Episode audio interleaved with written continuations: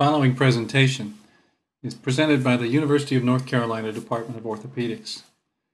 Delivered by Doug Dirschl, Chairman of the Department of Orthopedics, and is intended for the education and entertainment of orthopedic surgeons and other healthcare professionals. This presentation, entitled Managing the Open Fracture Wound, is intended as a brief update on the principles of open fracture management uh, as practiced today in the 21st century. We should first mention that despite our best care and techniques of today, the open tibial fracture is still an unsolved problem. In some of the best institutions at caring for these fractures in the world, infection rates in type 3B open tibial fractures still range between 10 and 15 percent.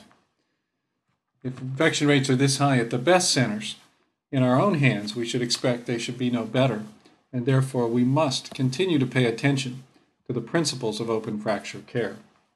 This presentation will briefly review some principles of managing these fractures in the first hour or in the emergency department, during the initial debridement, and then it will very briefly touch on some subsequent management techniques and definitive wound management techniques.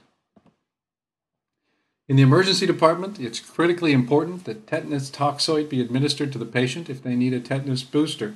Most emergency department personnel are aware of this and will remember it, but the orthopedist should also keep this in mind and order tetanus toxoid if it hasn't already been given. Intravenous antibiotics are also important and should start as soon as the patient comes to the ER and the open fracture is identified. For lower grade open fractures, a, uh, first generation cephalosporin is still recommended, a one or two gram loading dose, and then one gram IV every eight hours. For higher grade injuries, adding an aminoglycoside to the uh, cephalosporin is recommended, or some would recommend a, a uh, broader single broader spectrum agent such as timentin, 3.1 grams IV Q8 hours. Antibiotics should be continued only for about 24 to 48 hours for most open fractures and then stopped. They may be restarted again at, for 24 hour periods after and around each debridement otherwise, but there is no strong evidence to indicate that IV antibiotic use should continue beyond about 48 hours for the open fracture. Also in the emergency department, the limb should be examined only once there's often temptation for everyone who comes through the emergency department seeing the patient to remove the dressing and examine the limb and open wound. This is bad for infection risk and it's certainly uncomfortable for the patient.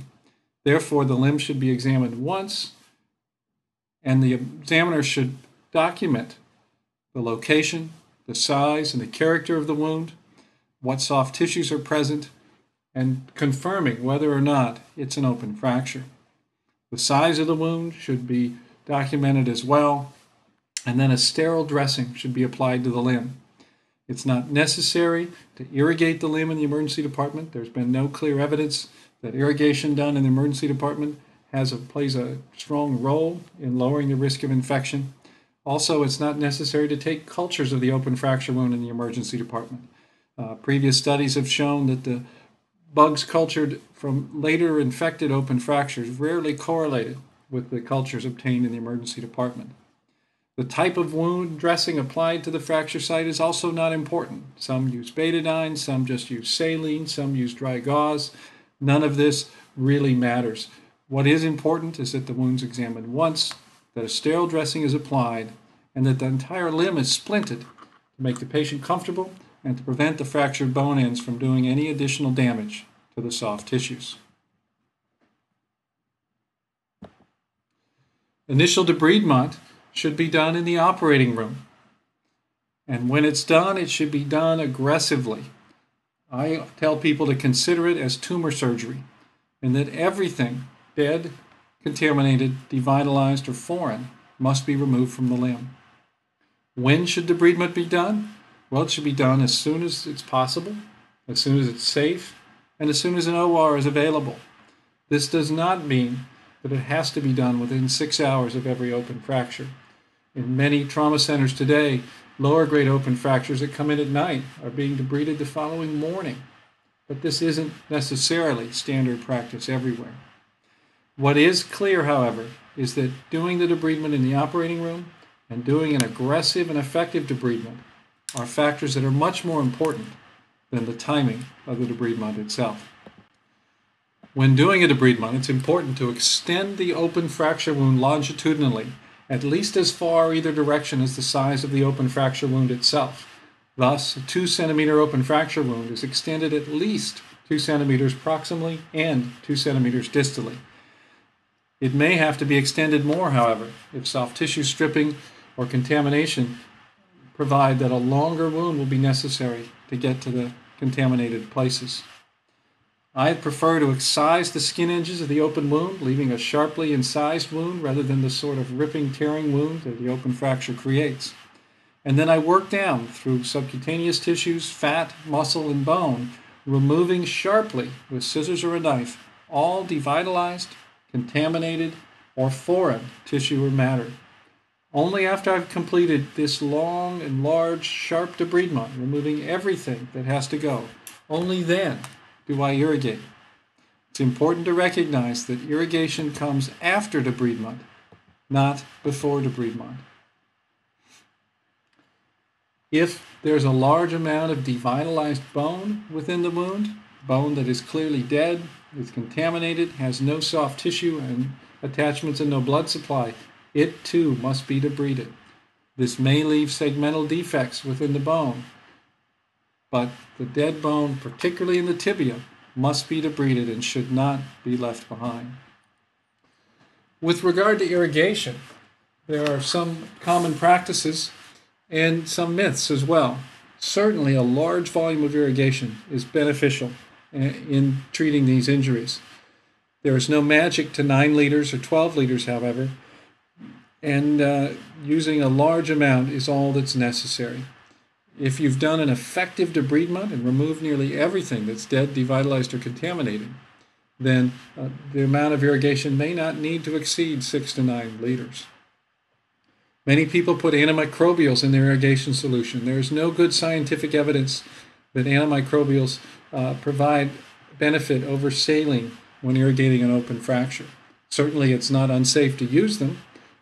You must recognize that some patients have a hypersensitivity reaction to antimicrobials and irrigant, but it's also not necessary to use them. High pressure pulsatile lavage irrigation has become the accepted standard in debriding and irrigating open fracture wounds, but there is now mounting evidence in basic science studies that pulse the high pressure may actually slow fracture healing and do additional damage to the soft tissues. For that reason, I prefer to use gravity flow irrigation through large bore arthroscopy tubing when I irrigate open fractures, rather than using the high pressure pulsatile lavage irrigation. And finally, one must remember that irrigation is not a substitute for thorough debridement. Thorough debridement must occur in every case prior to irrigation if you are to be successful. There are a variety of techniques for subsequent manage of the open fracture wound. I'll mention just a few here. Immediate closure of the wound used to be forbidden. Recent multicenter studies have indicated that after a thorough debridement in many lower grade open fractures, immediate loose closure of the open fracture wound is actually okay, does not lead to higher infection and non union rates. Uh, I would say, however, that when in doubt, you should leave the wound open. When you have a wound open, there are numerous ways to treat it and dress it, and no one is necessarily better than another for every fracture. Wet dressings, wet saline dressings are certainly acceptable and can be used. Uh, negative pressure wound dressings, such as vacuum assisted closure, has become very popular and is a very good technique. One must be careful, however, not to put the vac sponge directly on exposed nerve or vessel. Uh, this, if this is done, it will result in irreversible nerve damage or could result in vascular perforation and severe hemorrhage. In these situations, I would suggest a gauze or, uh, or adaptic dressing between the vessel or nerve and the vac sponge. Bead pouch techniques have been used as well as local antibiotic irrigation.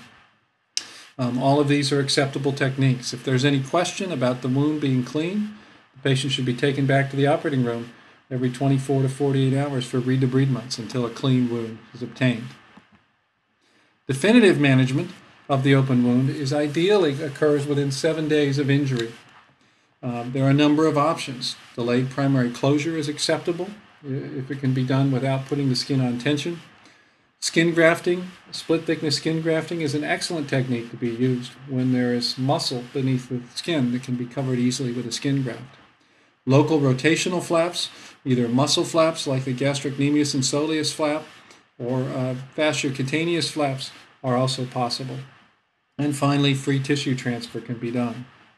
Uh, all three of these four are certainly within the skill set of a typical orthopedic surgeon, but free tissue transfer, that is, uh, free vascularized muscle grafting, is certainly requires special training.